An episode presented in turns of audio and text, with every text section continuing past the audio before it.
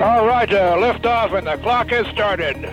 We choose to go to the moon in this decade and do the other things, not because they are easy, but because they are hard. Houston, uh, Tranquility Base here. The Eagle has landed. Discovery, go at throttle up. And liftoff, the final liftoff of Atlantis on the shoulders of the space shuttle. America will continue the dream. This is The Space Shot, episode 381, and I'm John Mulnix.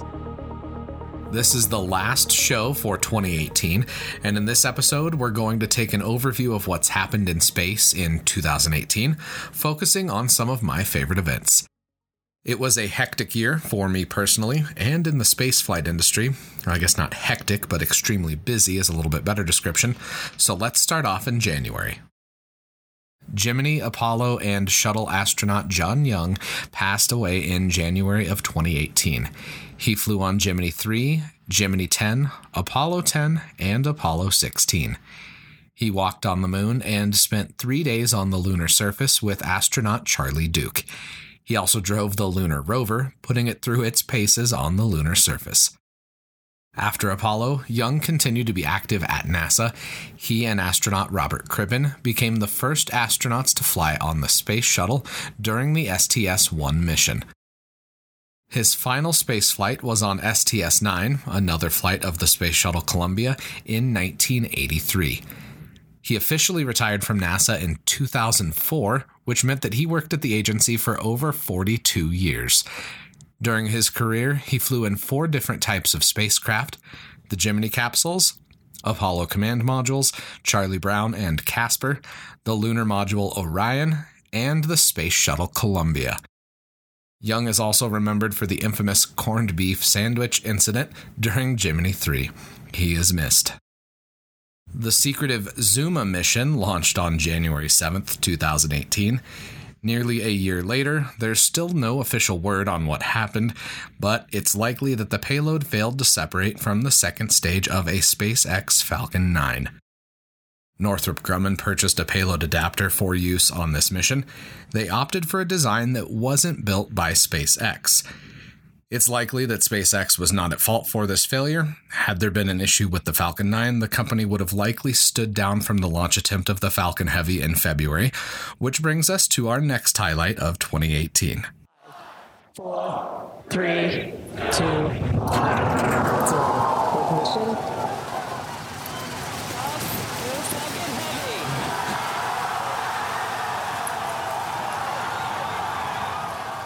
SpaceX launched the Falcon Heavy on its maiden flight on February 6, 2018.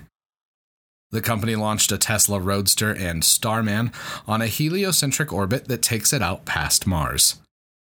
SpaceX has two Falcon Heavy launches scheduled for 2019. During one of these launches, LightSail 2 will tag a ride, along with some other small spacecraft. LightSail is a small CubeSat size solar sail that was funded and developed by the Planetary Society. LightSail 2 was also crowdfunded through Kickstarter, which is pretty cool, and me, like thousands of other people, contributed to the fund, so I'm excited to see it lift off. In March of 2018, theoretical physicist Stephen Hawking passed away. His contributions to theoretical physics and cosmology are quite extensive. He lived an incredible life and shared the wonders of the cosmos in a way that's accessible to all. This is something that happened in 2016, but it's still worth noting. On March 1st, 2016, astronaut Scott Kelly returned to Earth after spending 340 days in space. I got his book Endurance last Christmas, and it's an excellent read. So, as we approach the third anniversary of his return, I suggest you give it a read or listen through Audible. Last April, SpaceX launched the TESS, or Transiting Exoplanet Survey Satellite, from Space Launch Complex 40. TESS is designed to search for planets that transit in front of nearby stars, and it's hoped that TESS will shed light on worlds that are smaller in size than Neptune and help catalog them for future observation. TESS is designed to survey 85% of the sky, focusing on stars that are much closer to Earth than the Kepler Space Telescope was able to do. In May of 2018, the Mars InSight lander launched from Vandenberg Air Force Base. This was the first interplanetary launch from California. InSight's mission is just getting started, so I'm excited to see what kind of science is sent back from that spacecraft in 2019. SpaceX launched their Block 5 Falcon 9 variant for the first time in May of 2018. The cool thing about this core is that it was launched two more times during 2018.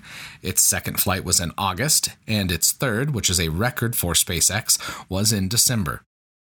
Reusability of Falcon 9 cores is central to SpaceX's strategy, so it's great to see the company launch and reuse the first stage of their rocket repeatedly. NASA lost contact with the Mars Opportunity rover on June 10, 2018. Massive global dust storms on Mars prevented the rover's solar panels from gathering the needed energy during the Martian day to survive the harsh, cold Martian nights. Efforts to reestablish contact with the rover will continue through January of 2019. Opportunity traveled nearly 30 miles and has been in operation for almost 15 years at the time of entering into hibernation.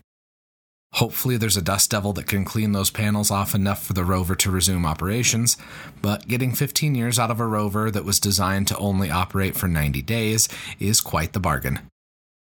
We are lucky to have had opportunity operating for so long. Fingers crossed that Oppy wakes up this January before NASA stops listening. In August, the United Launch Alliance launched the Parker Solar Probe on a Delta IV Heavy rocket. Parker Solar Probe will study our Sun, coming closer to Sol than any other spacecraft to date. As it passes close to the Sun, Parker Solar Probe will reach speeds of up to 120 miles per second at perihelion. At that speed, Parker Solar Probe could cover the distance from New York to Los Angeles in about 20 seconds. Here's a bit of my chat with ULA CEO Tory Bruno, where we discussed the Parker Solar Probe. Yeah. Well, and you know, I'm glad you mentioned the trajectory because that's something I wanted to touch on too. Is a lot of times it's harder to launch to the sun than it is to the outer planets. Can you talk a little bit about that? Yeah, it is actually much harder to get into the sun than it is to say get out to Pluto. So our previous speed record was New Horizons, mm-hmm. you know, 36,000 miles per hour when it left Earth. This one was even faster, 43,000 miles per hour leaving Earth.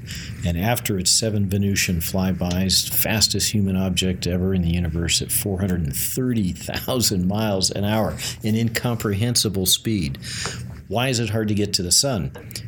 Because we're already orbiting the sun. So I think intuitively people would imagine, well, you know, the sun, it's this giant gravity well and you'll just fall into it. But you and I are orbiting the sun right now at 67,000 miles per hour. And if we're going to get any closer to the sun, we have to take that velocity yeah. back out and change the energy of our orbit to get there. That's why it's so hard.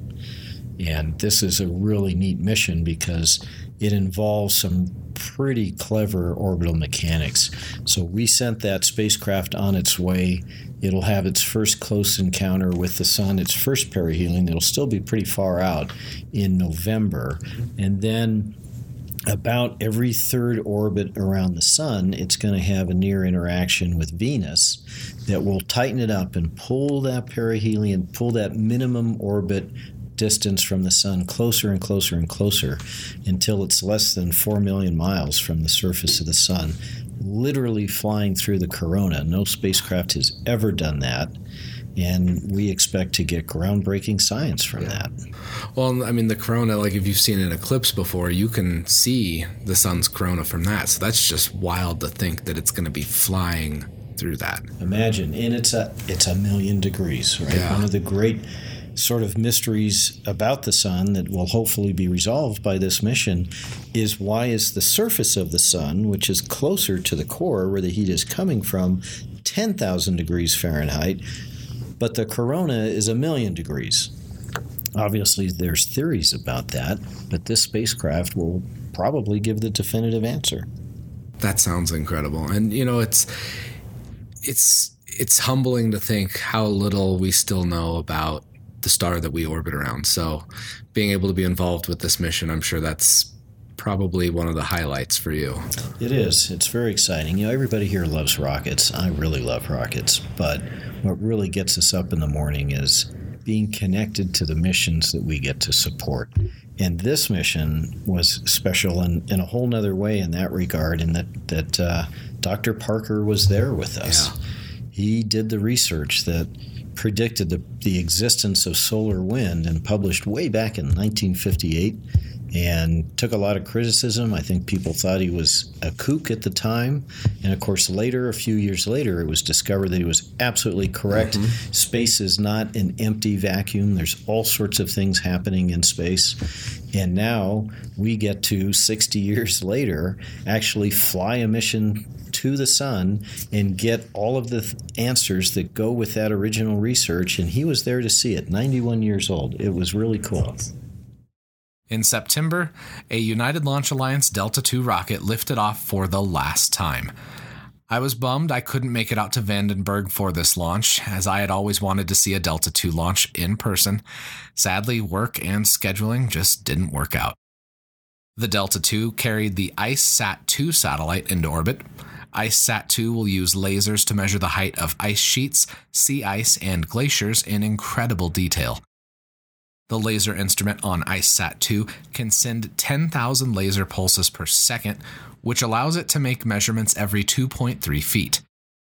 The accuracy of this satellite allows it to see changes as small as 4 millimeters from space, roughly 310 miles up in its orbit. The European Space Agency and Japanese Space Agency Bepi Colombo mission launched to explore Mercury in October of 2018.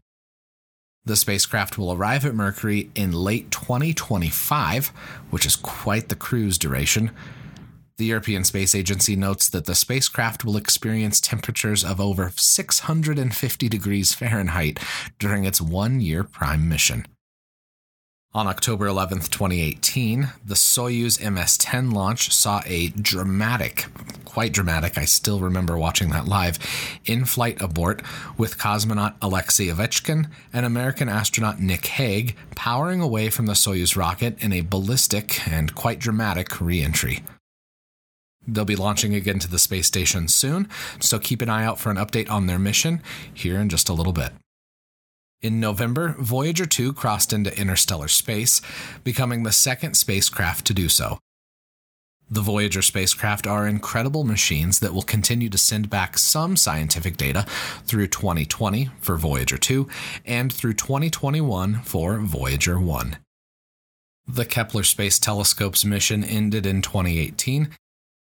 The Kepler Space Telescope discovered an incredible amount of planets over its lifetime, and it's exciting to know that this foundation will be expanded upon by the TESS, or Transiting Exoplanet Survey satellite, in the coming years.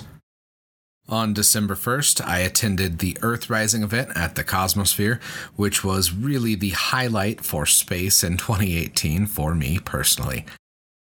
It was awesome to be able to share that event with family, and I made a lot of new friends, and I'm looking forward to seeing all of you again at another space event in the near future.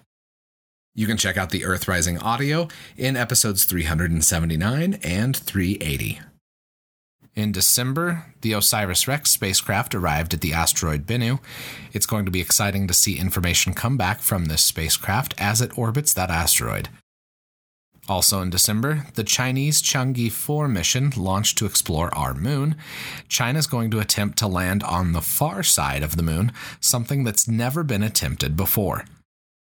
This landing is due to take place in the next couple of days, and I'll be sure to link to that live stream, if there is one, as that approaches. It will be exciting to see a landing on the far side of the moon, and hopefully, there will be some great images to go along with this mission. Speaking of something that's never been done before, the New Horizons spacecraft will pass by the distant icy object, Ultima Thule, around midnight tonight. Ultima Thule is the most distant object ever visited by a spacecraft. It's roughly 1 billion miles past Pluto.